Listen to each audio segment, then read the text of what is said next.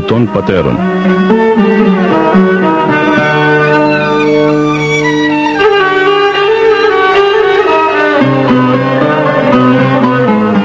Βοή σιωπής στον παράδεισο της Αθωνικής ερήμου όπου διδάσκει ο Άθος με τη μυστική γλώσσα των πατέρων του.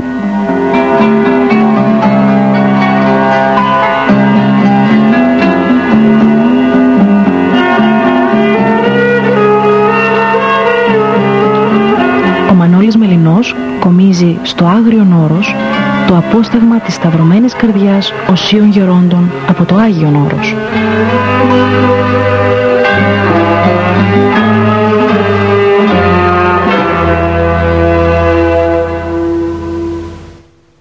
Χαίρετε αγαπητές και αγαπητοί μου φυλαγιορείτε ακροατέ.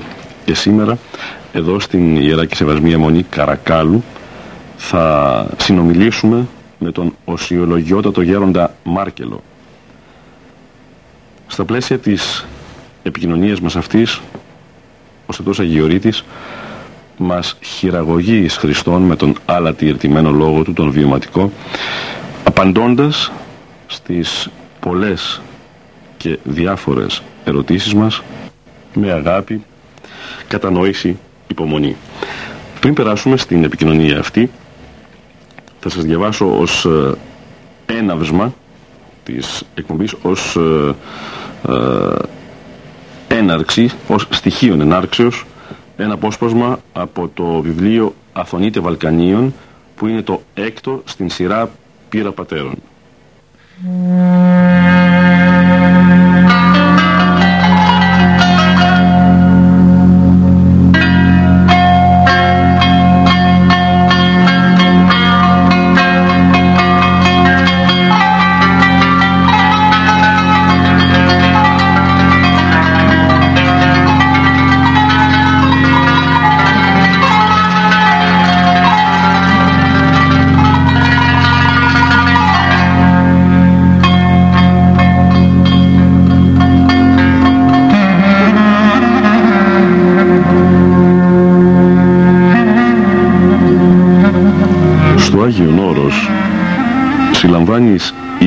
Ισχυρότατες ψυχικές φωνές όλες τις ημέρες, όλες τις νύκτες, όλες τις ώρες. Στο Άγιον Όρος από τους πάντες, πάντα και παντού η παράδοση τηρείται μέχρι την τελευταία λεπτομέρειά της. Γιατί και αυτή ακόμη περικλεί ουσία. Οι ίδιες ακριβώς κινήσεις, τα ίδια λόγια, η ίδια θεόφιλη, θεοτοκόφιλη και αγιόφιλη τακτική. Όλα αυτά με σκοπό να δοθούν οι μακάριοι πατέρες απολύτως στον θείον έρωτα. Η Χερσόνησος με τα 20 μοναστήρια, τον σκητιώτικο και ερημητικό μοναχισμό, πάνω από χίλια χρόνια αποτελεί το προπύργιο της Εκκλησίας μας. Το Άγιον Όρος είναι το υψηλότερο σημείο της γης. Όπως δεν χαμηλώνει η κορυφή του Άθωνος, έτσι δεν μπορεί να χαμηλώσει η κορυφή του Αγίου Όρους. Μέσα στα 360 τετραγωνικά χιλιόμετρα της Ιεράς Χερσονήσου, αιώνες ασκούνται πατέρες, πεισματικά γατζωμένοι από το έλεος και την χάρη του ζώντος Θεού, ευαρεστώντας ενώπιον Του. Άνθρωποι ουράνιοι, με την διτήν ετυμολογική σημασία άνω θρόσκο, άνω θεωρώ. η κατάλληλη για άσκηση τοποθεσία συγκέντρωσε από τους πρώτους βυζαντινούς χρόνους μοναχούς από όλη την αυτοκρατορία. Διάλεξαν τον τόπο τους, μικρές συνήθως σπηλιές, να αγωνιστούν. Αργότερα συγκροτήθηκαν. Έκτοτε και μέχρι σήμερα, στο περιβόλι της Παναγίας θάλουν άνθιμοι ρύπνοα από διαφορετικές εθνότητες από όλες τις υπήρους. Όσοι οι πατέρες, οι οποίοι βιώνουν την αγάπη οριζοντίως και κατακορύφως, έτσι όπως δείχνουν οι κεραίες του Σταυρού. Οι συναντήσεις μαζί τους είναι σφραγίδες και ορόσημα στην πορεία της ζωής.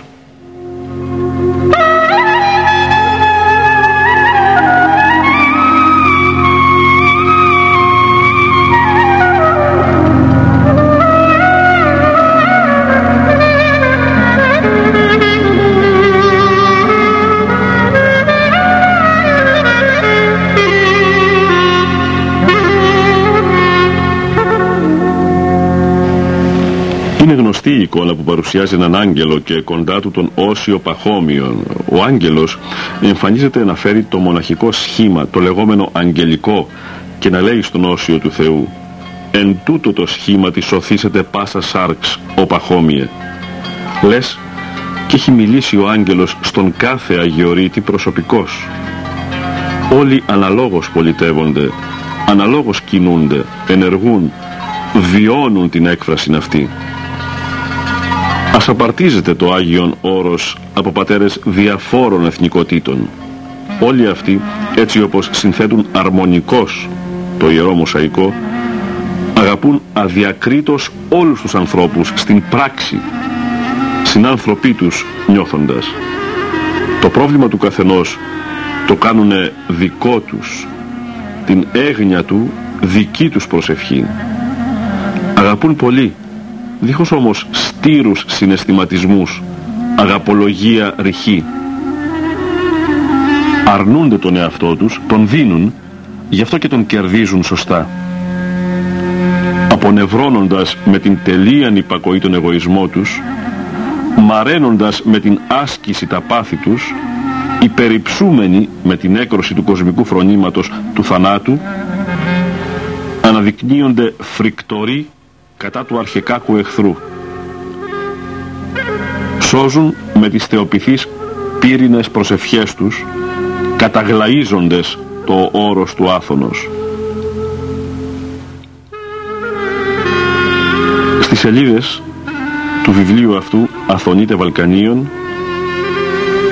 φιλοξενούνται οι συνομιλίες με τρεις Βαλκάνιους αγιορείτες γέροντες.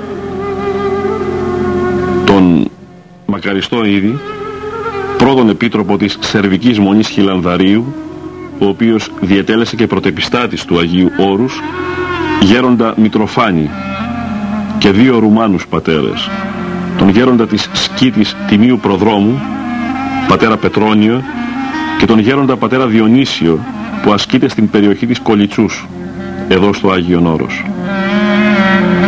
Επίσης, φιλοξενούνται οι συνομιλίες με τρεις άλλους κληρικούς περί του μεγάλου γέροντος της Ρουμανικής Εκκλησίας πατρός Κλεόπα Ηλίε παίρνοντας αφορμήν από τις αναμνήσεις περί αυτού του Αγιορείτου γέροντος πατρός Πετρονίου. Αγαπητές και αγαπητοί μου φυλαγιορείτε ακροατέ, συχνά πυκνά το θέμα μοναχισμός με επίκεντρο το Άγιον Όρος αντιμετωπίζεται με ένα φωτογραφικό λεύκομα με διάθεση τουριστική. Όμως ο μοναχισμός, εν προκειμένου ο αγιορητικός, δεν μπορεί να απεικονιστεί σε ένα λεύκομα, διότι δεν είναι ένα τοπίο, μια αρχαιολογία, ένα ηλιοβασίλεμα, μια αυγή. Ούτε μουσείο είναι να το απολαύσει ο αρχαιόφιλος επισκέπτης. Χρειάζεται ψυχική επίσκεψη. Ευάθυνση ιερή στο πνευματικό περιεχόμενο για να εννοήσει και να κατανοήσει ο καθής. Απαιτείται με άλλα λόγια μία εκ των ένδων ανακάλυψη ενός πνευματικού λευκόματος προσκύνημα εσωτερικό ναι μεν απόλαυση και εκτίμηση εικόνων και ρυθμών με σκοπό όμως βαθύ και ουσιαστικό. Όλοι ασφαλώς οι επισκέπτε συλλέγουμε από την αθωνική φύση η οποία πλουσιοπαρόχως χορηγεί σχήματα, χρώματα, ήχους με λιιδαία άσματα γραμμές. Το σημαντικό όμως και ωφέλιμο είναι να τα αναχωνεύουμε στην ψυχή μας και να τα μεταβάλουμε σε ύμνους προς τον παντεχνήμονα λόγων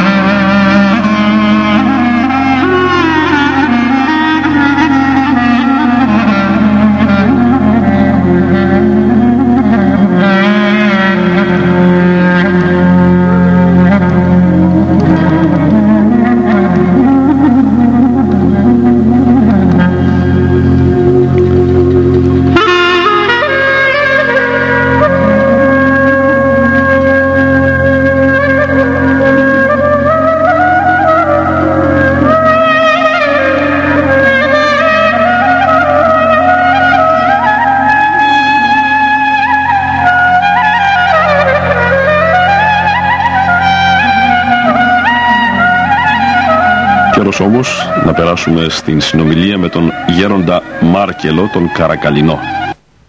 Μας ομιλεί ο γέροντας για την ιδιαίτερη σχέση που έχει ο κάθε Αγιορείτης με την κυρία Θεοτόκο, με την έφορο και καθηγουμένη του ουρανογείτονος Άθωνος. Μας ομιλεί για την προσωπική σχέση που έχει ο κάθε μοναχός με την μητέρα του Θεού και μητέρα όλων των ευσεβών χριστιανών. Μας ομιλεί για τις υποχρεώσεις που έχει ο κάθε μοναχός απέναντι στην Παναγία, απέναντι στην Κυρία Θεοτόκο. Μας ομιλεί και μας παρουσιάζει για το πώς βλέπει, πώς αντιμετωπίζει ο κάθε μοναχός την Κυρία Θεοτόκο. Ας τον ακούσουμε σαν μητέρα του και προσπαθεί πάντοτε με τη ζωή του να ευαρεστεί ενώπιόν της. Ε, δηλαδή προσπαθεί η ζωή του να είναι έτσι που να μην προσπαθεί, να μην λυπεί δηλαδή τη μητέρα του, την αισθάνεται σαν μητέρα του, σαν προστάτηδα, σαν προστάτηδα και έτσι ε, ό,τι και αν ζητήσει από την Παναγία με πίστη και καθαρότητα η Παναγία το ικανοποιεί. Και βλέπουμε δηλαδή πως ανέκαθεν η ζωή η Παναγία μας επιμβαίνει στη ζωή του Αγίου Όρους και το προστατεύει και το αγαπάει. Αλλά και πάρα πολλές διηγήσεις γνωρίζουμε από τους πατέρες οι οποίοι πλέον στην προσωπική ζωή του καθενός μοναχού επεμβαίνει και ε, δίνει δηλαδή ένα σκοπό και περιεχόμενο στη ζωή μας μια μεγάλη χαρά, μια μεγάλη ανάπαυση και σαν να λέμε ότι η Περαγία Θεοτόκος είναι η πνοή του, είναι η ζωή, η ζωή του μοναχού. Και εδώ έχουμε κάτι που μπορούμε να πούμε σχετικό έτσι, ναι, ναι. για τη ζωντανή παρουσία της Παναγίας. Ναι, πολλά είναι τέτοια αγαπητέ Μανώλη, πολλές είναι αυτές οι διηγήσεις των πατέρων, αλλά τώρα αυτά αφού προείπαμε έτσι γενικά για την Παναγία μας, ας μείνουν τώρα για, σε αυτά. Να ας μείνουμε σε αυτά. Να πολλά είναι που ναι. Θέλω να μας μιλήσετε και για το Άβατο Γέροντα. Διότι έχουν μερικοί το εξής επιχείρημα, λογικό καταρχήν. Γιατί εφόσον κατά βάση στο Άγιον Όρος τιμάται ε, η Θεοτόκος, τιμάται η γυναίκα. Το ωραιότερο βέβαια ε, και ιερότερο γυναικείο πρόσωπος της ανθρώπινης ιστορίας. Γιατί λοιπόν εφόσον τιμάται η γυναίκα κατά εξοχήν στο Άγιον Όρος δεν επιτρέπεται η είσοδος των γυναικών; Μάλιστα.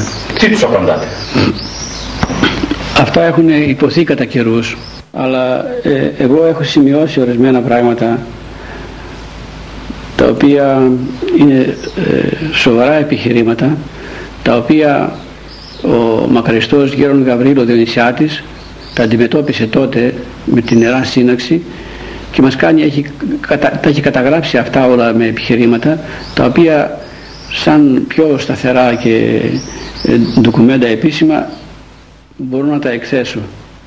Σας ακούμε Γέροντα. Από αυτά τα οποία είχε, διαβάσει, είχε γράψει τότε και είχαν δημοσιευθεί. Το την 20η Δεκεμβρίου του 1975 έγινε εισήγηση του βουλευτού των Αθηνών κ. Κουτσοχέρα προς την βολή των Ελλήνων δια την ελεύθερη επίσκεψη των γυναικών στο Άγιον Όρος. Τότε για πρώτη φορά ανατέθη στην εθνική αντιπροσωπεία ένα τέτοιο ζήτημα προς ανατροπή της χιλιετούς παραδόσεως την οποία ανεσεβάστηκαν οι αυτοκράτορες και διεσφάλισαν διεθνείς συνθήκες. Το Άβατον του Αγίου Όρους υπάρχει από τη συστάσεως αυτού ως μοναστικής πολιτείας.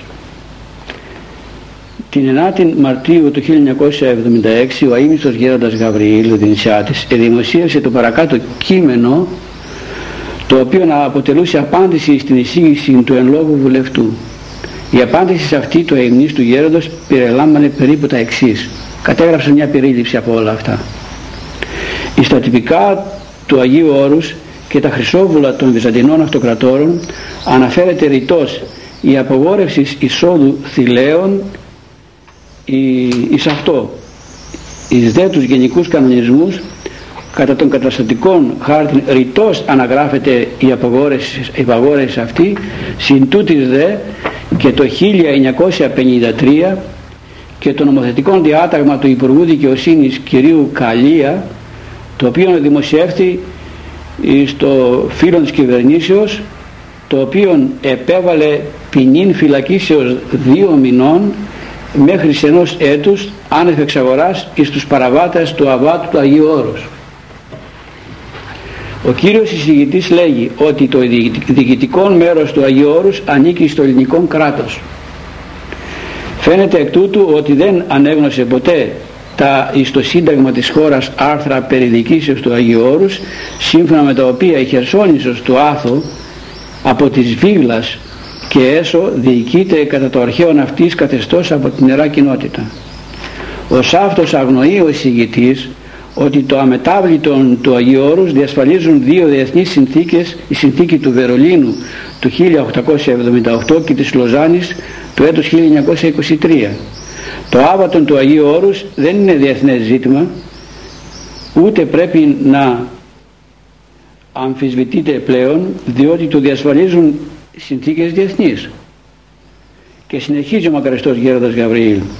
Δια να προφυλάξω δε αυτούς που επιχειρούν ανεπιτρέπτους εισηγήσεις παραθέτουν συνεχεία χάριν αυτών και των αγνοούντων την ιστορία του Αγίου Όρους και ειδικώς την προέλευση του Αβάτου και τα επ' αυτού θαύματα της υπεραγίας Θεοτόκου. Ο Άγιος Γρηγόριος ο Παλαμάς στην υπ' αυτού συγγραφή του βίου του Οσίου Πέτρου του Αθωνίτου πρώτου οικιστού μοναχού του Αγίου Όρους λέγει ότι η Παναγία Παρθένος εμφανιστήσα εις αυτόν είπεν τούτο το Άγιον Όρος της γης απάσης εκλεξαμένη το μοναχικό πρέπον καταγώγιον προσκληρώσε διεύνων έγωγε και Άγιον τον τεύθεν κληθήσετε και τον εν αυτό διαβίου παντός και πάντας έσω με τούτης άμαχος σύμμαχος των πρακτέων εφηγητής και των, και των μη πρακτέων ερμηνευτής. Η Παναγία από τότε έχει υπό την προστασία της το όρος αυτό και τους μοναχούς που διαβιούν εις αυτό και η παράδοσης από τον αρχαιοτά των χρόνων μέχρι σήμερον θέλει το Άγιον Όρος πλήρων της Παναγίας. Και ο ιστορικός του παρελθόντος αιώνος, ο Κεσάριος Δαπόντε, λέγει ποιητικός δια των ιερών αυτών τόπων. Για τούτο και με το δίκαιο κήπων και περιβόλη της Παναγίας Δέσποινας το ονομάζουν όλοι. Το ότι δε και η Παναγία θέλει των κλήρων της άβατον εις τας γυναίκας αποδεικνύεται και από τα παρακάτω θαύματα. Πρώτον, εις το παλαιόν Βυζαντινών χειρόγραφων αναφέρεται ότι η θυγάτη του αυτοκράτορος Θεοδοσίου του πρώτου Πλακίδα θέλησε να επισκεφθεί την Ιεράν Μονίδα του Πεδίου η οποία εκτίστη από τον αδελφόν της Αρκάδιον αλλά ακούστηκε από το ουρανού η φωνή η οποία απα, ότι απαγορεύεται να εισέλθει στην μονή Δεύτερον, στην Ιερά Μονή του Αγίου Παύλου υπάρχει ζωηρά ακόμη η παράδοση της δωρεάς αυτήν των τιμίων δώρων των μάγων. Η παράδοση αυτή έχει ως εξής. Ο πορθητής Μωάμεθ έλαβε ως πρώτη σύζυγον την εκ του βασιλικού γένους των παλαιολόγων πριγκίπισσαν Μαρίαν της οποίας σε σεβάστη όπως αναφέρεται στο Κοράνιον την Ορθόδοξον χριστιανική θρησκεία της. Η πριγκίπισσα Μαρία μετά την γέννηση του διαδόχου έγινε βασιλομήτωρ και παρακάλεσε τον σύζυγόν της να της επιτρέψει την αναχώρηση της Κωνσταντινούπολεως προς ησυχασμόν και επιμέλεια των χριστιανικών της καθηκόντων. Εις τούτο ο πορθητής συμφώνησε και της είπε να εκλέξει τον τόπον εις το οποίο θέλει να εγκαταβιώσει και συνάμα να λάβει μαζί της όσα χριστιανικά κοιμήλια ήθελε. Αυτή δε εζήτησε το χωρίο Έζοβα στην περιφέρεια της Νιγρήτης Σερών όπου σώζεται ο πύργος καλούμενος της Καλιμαρίας.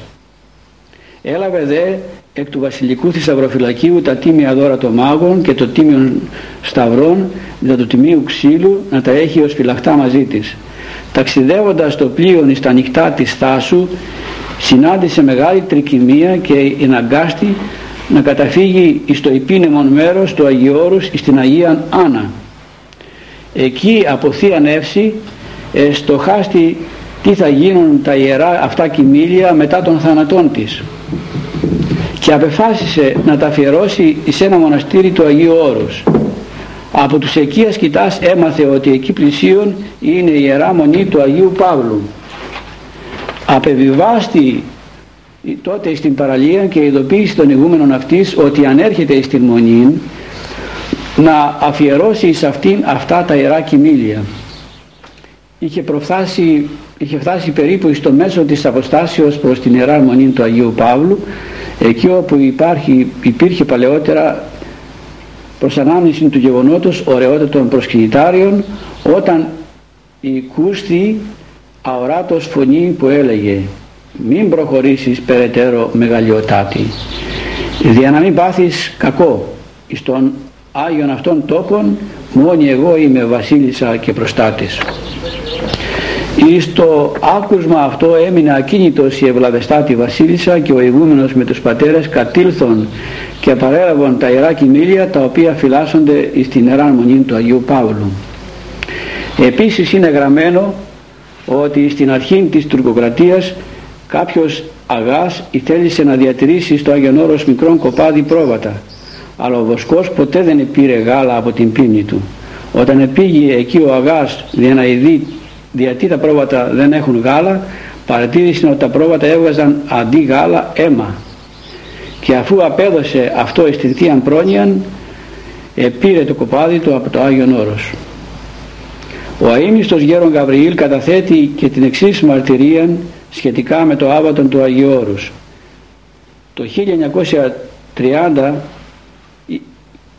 μέχρι το 1931 ήμουν αντιπρόσωπος της μονής μου στην Ιράν κοινότητα και τον Οκτώβριο ελήφθη επιστολή της τότε εκλεγήσης Μισελάς, Δεσποινίδος Τάδε, δεν γραφτό όνομα. Έχουσα επιλέξει τα εξής Σεβάσμοι πατέρες είναι η επιστολή της μης τότε Ελλάς.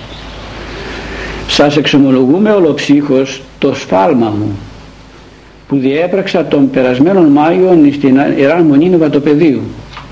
Έφτασα εκεί διαπλίου του μνηστήρος μου κυρίου Μωράν και συνέβησε να είναι αγκυροβολημένα εκεί τα θορυκτά λίμνος και κυλκής οπότε ο πονηρός μη ενέβαλε στην σκέψη να ενέλθω στην μονή και τε εγνώριζα ότι απειγορεύεται και δανειστήσα ναυτικήν στολήν εισήλθον μετά το μνηστήρος μου και περιήλθον εκκλησίας και άλλα μέρη ως ναύτης χωρίς να με γνωρίσει κανείς.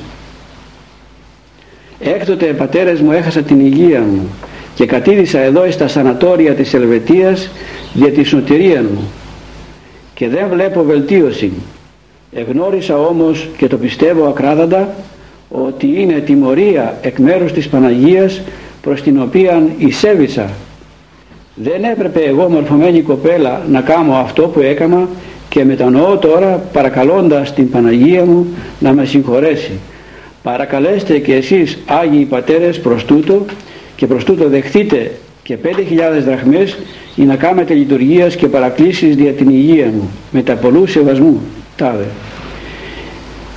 Εγένετο ως έγραψε η, και η πολυέσπροχος βασίλισσα του ουρανού και της γης εχάρισε πάλι την υγεία της. Θέλετε κι άλλα; Βεβαίως γέροντα. Αυτό πάντως είναι πολύ παραστατικό για το που τολμούν ορισμένες τρασίτατες υπάρξεις που θέλουν να τα διαλύσουν όλα αυτά.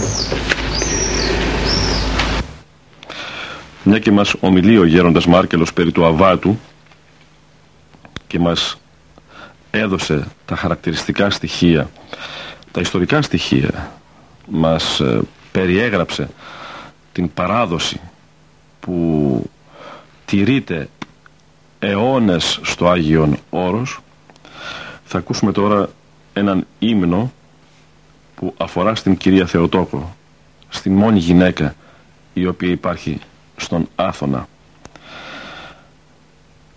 είναι από την συλλογή Θεοτοκάριων από τους εξαίσιους στίχους που έγραψε ο Άγιος Νεκτάριος για την Παναγία μας.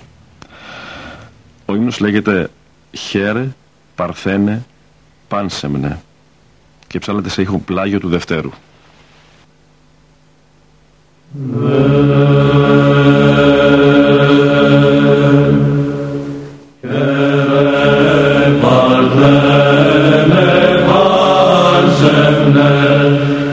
Υπότιτλοι AUTHORWAVE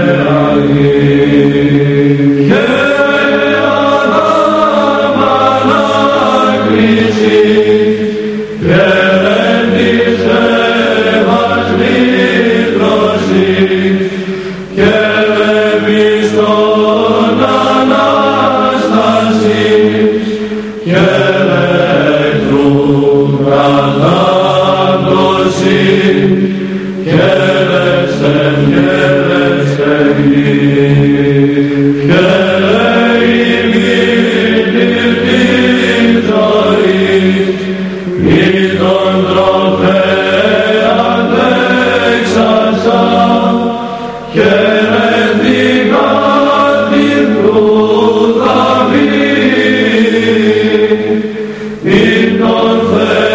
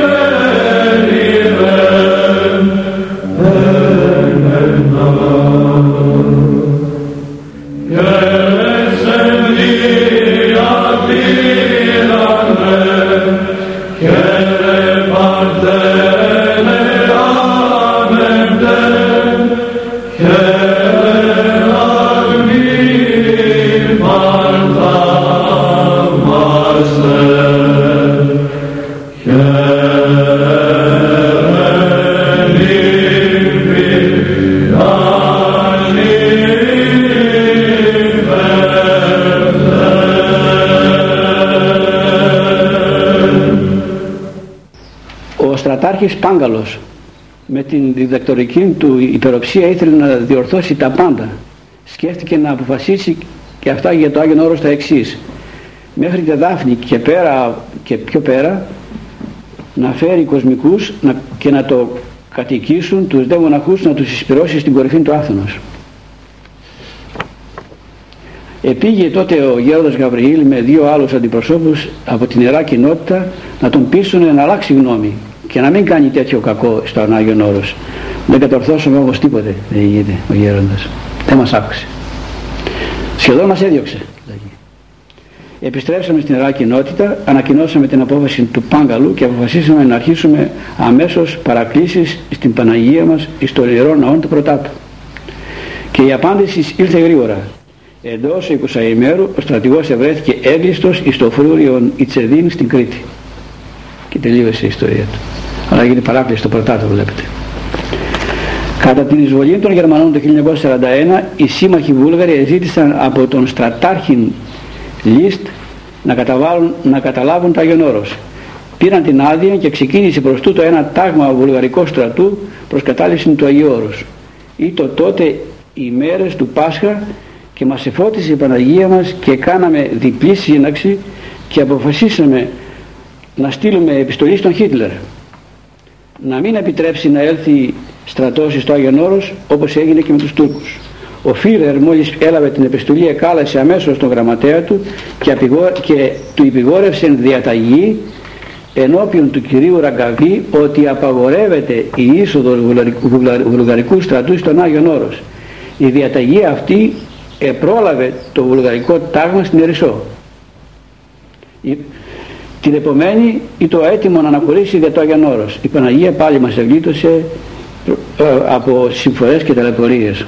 Αυτά είναι ολίγες, είχε καταθέσει ο μακαριστός γέροντας ε, ε, Γαβρίλη, Ο Διονυσιάτης. ο Διονυσιάτης και βλέπετε αυτά απευθύνονται και προς τους πολιτικούς και προς τις γυναίκες και φαίνεται ότι υπέρμαχος στρατηγός το θέλει σαν δικό της περιβόλι και δεν πρέπει να κάνουμε αυτή την αυθαιρεσία και αμαρτία να το επαναφέρουμε αυτό ε, στο θέμα πάλι ε, περί του Αβάτου ενώ πλέον είναι λυμένο και πρέπει να συμβαστούμε αυτή την εντολή και επιθυμία της Παναγίας μας. Τώρα να πάμε σε ένα άλλο θέμα. Να πάμε στα έσκατα.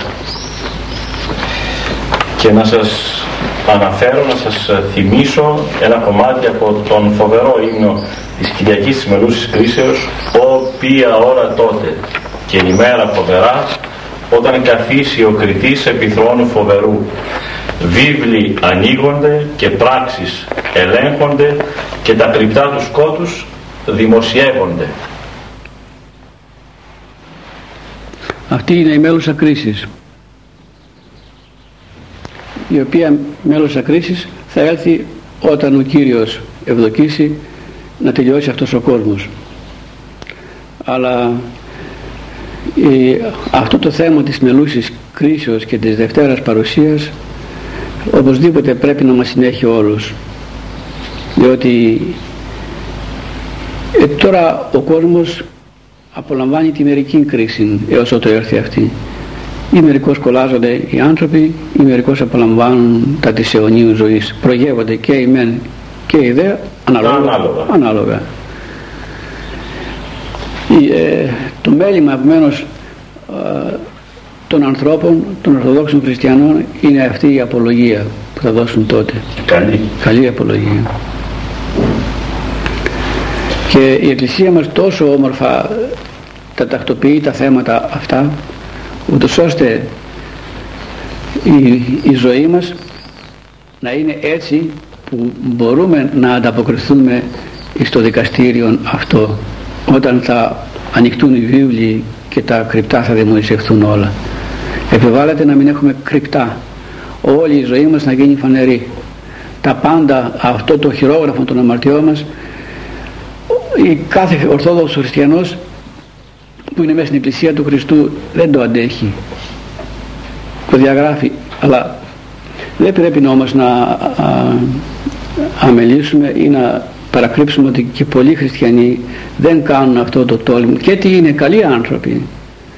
Προσεκτικοί στη ζωή τους. Ενώ το ποτέ όμως δεν άνοιξαν την ψυχή τους σε ένα πνευματικό να πούνε ότι πάτερ μου αυτό και αυτό έκανα στη ζωή μου το οποίο αμέσως δια της ευλογίας του Θεού δια της συγχωρητικής ευχής του πνευματικού θα διαλυθεί αυτό όλο το πνευματικό χρέος και έτσι δεν θα έχουν τουλάχιστον σοβαρά θανάσιμα αμαρτήματα επάνω τους Παρά σε γνωστά μόνο. σε γνωστά αμαρτήματα Παραμικρά δηλαδή. παραμικρά αμαρτήματα Α, τι ωραία που μας τα λέγει ο Μέγας Βασίλειος λέγει ότι τα απόκριφα τους σκότους που θα αποκαλυφθούν έλεγα να περθέσω την ερμηνεύει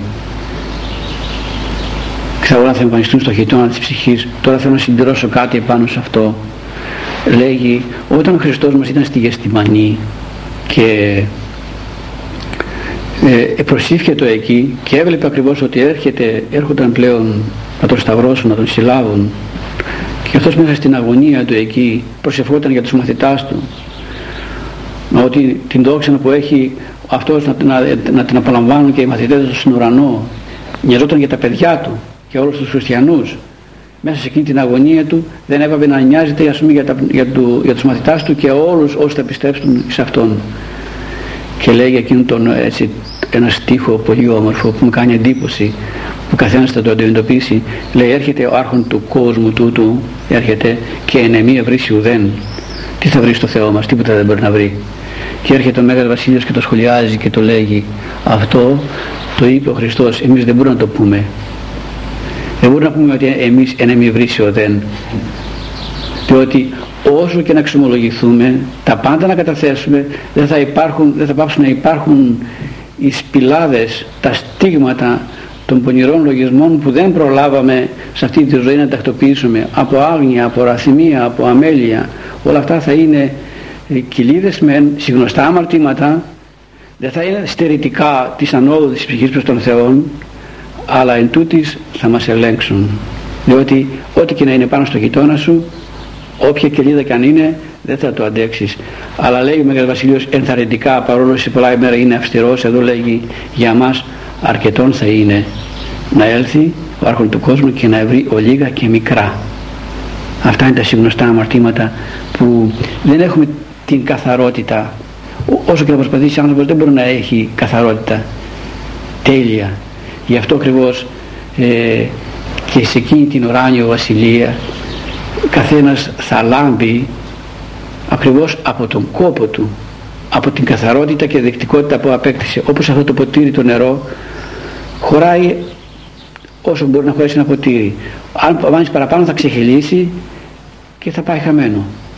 Λοιπόν στην δεκτικότητα που έχει η ψυχή μας αυτό το, το δοχείο που ετοιμάσαμε το πληρώνει. Αν αγωνιστείς περισσότερο και γίνει σαν την κανάτα θα το γεμίσει και αυτό ο Θεός. Αν γίνει σαν δεξαμενή και αυτή θα το γεμίσει και θα ξεχυλήσει όπως ήταν οι πατέρες μας που εθεολόγησαν, που έγραψαν, που εφώτισαν όλη την οικουμένη με την πλημμύρα της θεολογίας τους, που εφώτισαν τα έθνη και τον κόσμο και διαβάζουμε τα συγγραμματά τους και χαιρόμεθα. Επομένως ε, πολλοί θα είναι ισοσμένοι αλλά δεν θα είναι όλοι στην ίδια δόξα μέσα στον παράδεισο.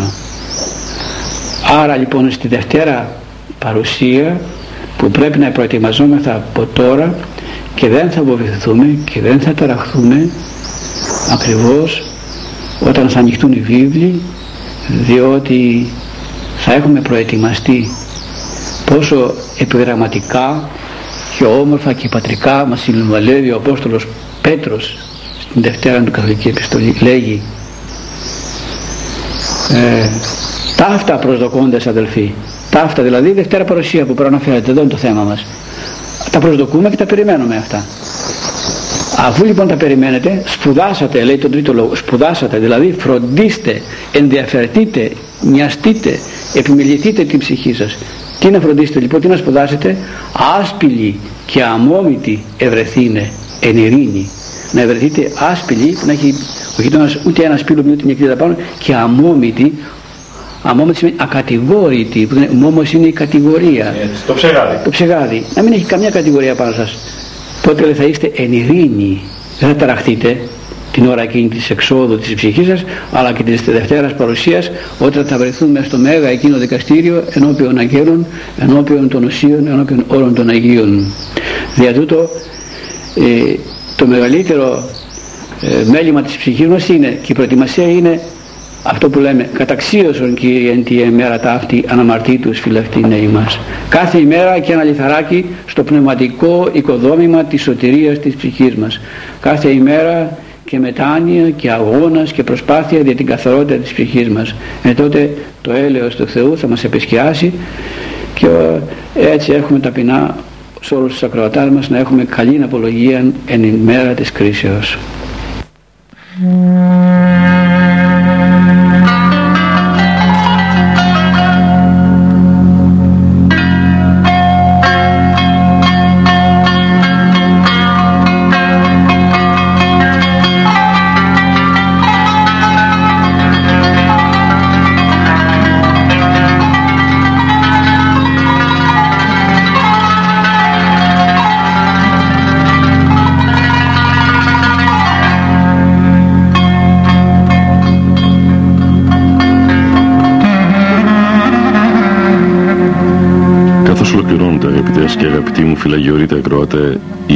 Η αθωνική επικοινωνία μας.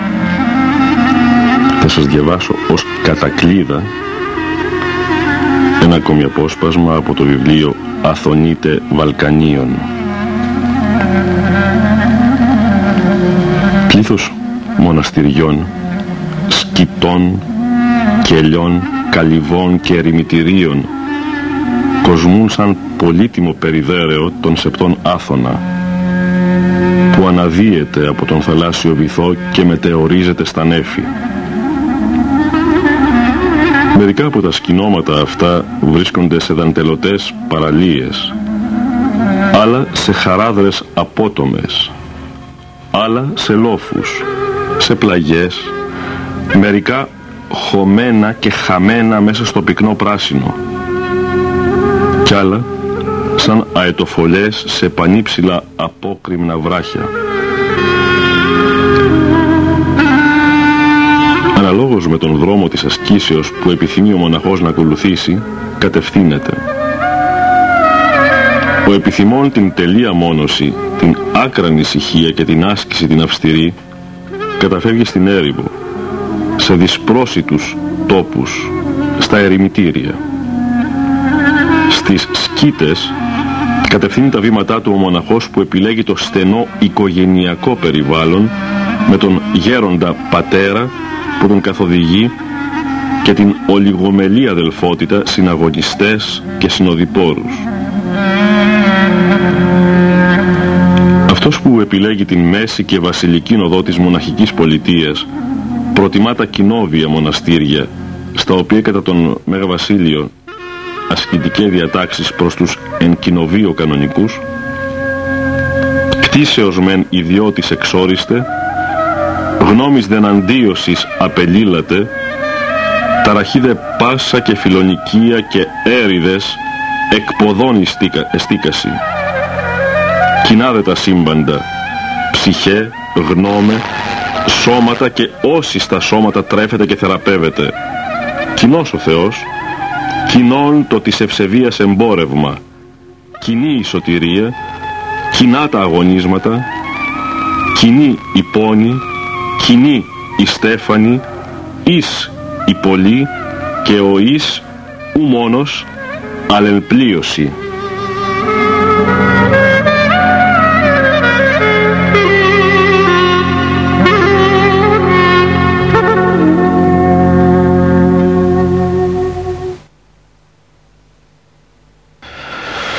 Σε αυτό το σημείο, αγαπητές και αγαπητοί μου φυλαγιορείτε ακροατέ, ολοκληρώνεται η σημερινή αθωνική επικοινωνία μας.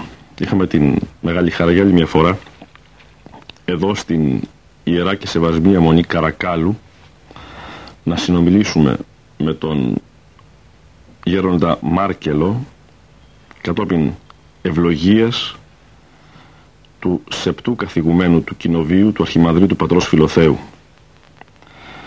Ευχαριστούμε τον Άγιο Καθηγούμενο Ευχαριστούμε τον πατέρα Μάρκελο εκ μέσης ψυχής και καρδίας. Ευχαριστώ επίσης τον καλό μου συνεργάτη τον Τάσο Παπαδημητρίου ο οποίος είχε την ευθύνη της επικοινωνίας αυτής από τεχνικής πλευράς. Όλους ιδιαίτερος εσάς ευχαριστώ που την παρακολουθήσατε. Διαβάσαμε αποσπάσματα από το βιβλίο «Αθωνείτε Βαλκανίων» που είναι το έκτο στην σειρά πύρα πατέρων και έχει ως υπότιτλο «Ροή χαρισμάτων Σέρβων και Ρουμάνων Αγιοριτών Γερόντων». Αγαπητές και αγαπητοί μου φυλαγιορείτε ακροατέ, χαίρετε.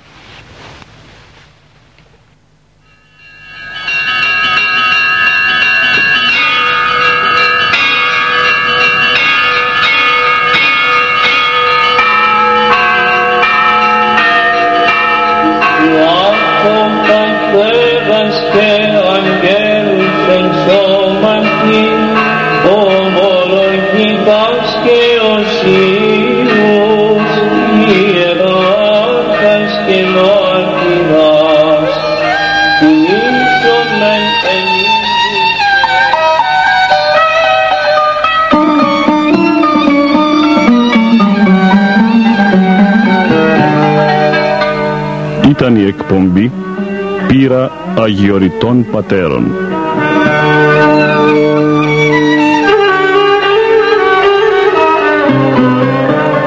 Ο Μανώλης Μελινός απετόλμησε να αποτυπώσει στα Ερτζιανά εις πνοές αιωνιότητος γερόντων όρους άφανος.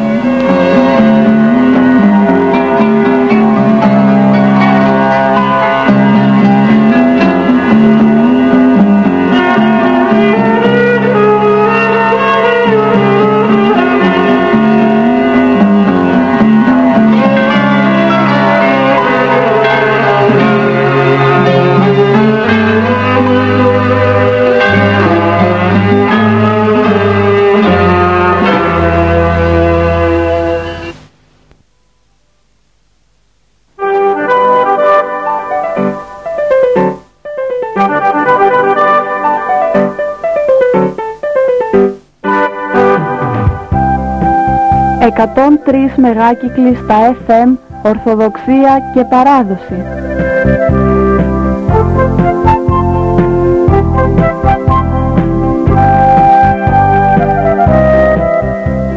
Η ραδιοφωνία της Ιεράς Μητροπόλεως Σισανίου και Σιατίστης.